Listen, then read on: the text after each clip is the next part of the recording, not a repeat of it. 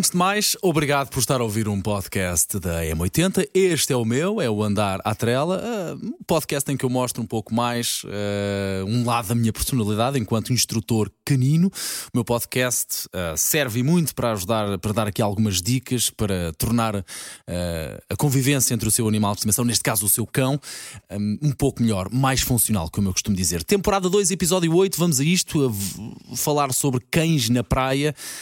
de facto, levar um um cão a um passeio na praia ou a brincar na praia pode ser uma das coisas mais divertidas que nós podemos fazer e partilhar com os nossos queridos amigos de quatro patas. Não deve haver a menor dúvida disto.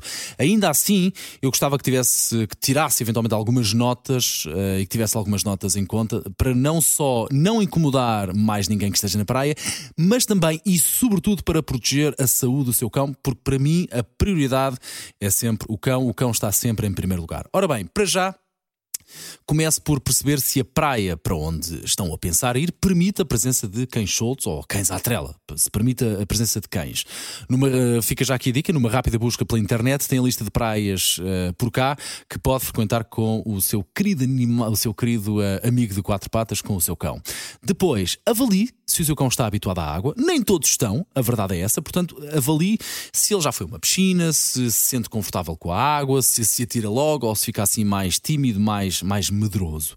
Se é um cão que gosta de nadar, se gosta de, se tem a capacidade de ir à água e regressar, por exemplo, uh, pode e deve fazer. Recomendo, aliás, que faça isto em dias de maré vazia, onde o cão mais facilmente uh, vai ter pé, neste caso pata, e vai ter as patas assentes na areia, portanto é muito mais fácil perceber se ele se sente confortável, tanto na ida uh, para a água como também no regresso. Depois, claro, tenha sempre uma sombra generosa para ele se poder resguardar do sol ou do calor. Ponto fundamental nisto tudo, sobretudo quando estamos a falar em levar o cão à praia no verão. Não exponha, não expor, por favor, o seu cão às horas de maior calor. Há que terem atenção uh, às queimaduras solares, a temperatura corporal, os golpes de calor e a temperatura do sol, que é precisamente onde as patinhas do cão vão estar ou, ou vão pisar. Bom, se ainda assim optar por levar o seu cão à praia no verão, as primeiras horas do dia são fantásticas porque está mais fresco e a praia está vazio. E também lá está, as últimas horas do dia são ótimas para os cães poderem brincar a uma temperatura mais uh, adequada.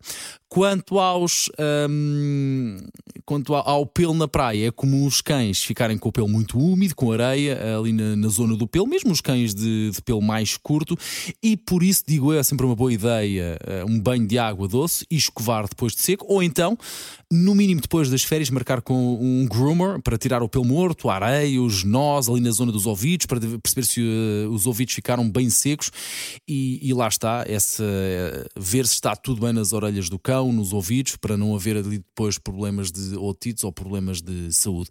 Estas ficam as minhas dicas de se quer levar agora o cão à praia nestes dias que se começam a avizinhar e que são mais tentadores para o fazer.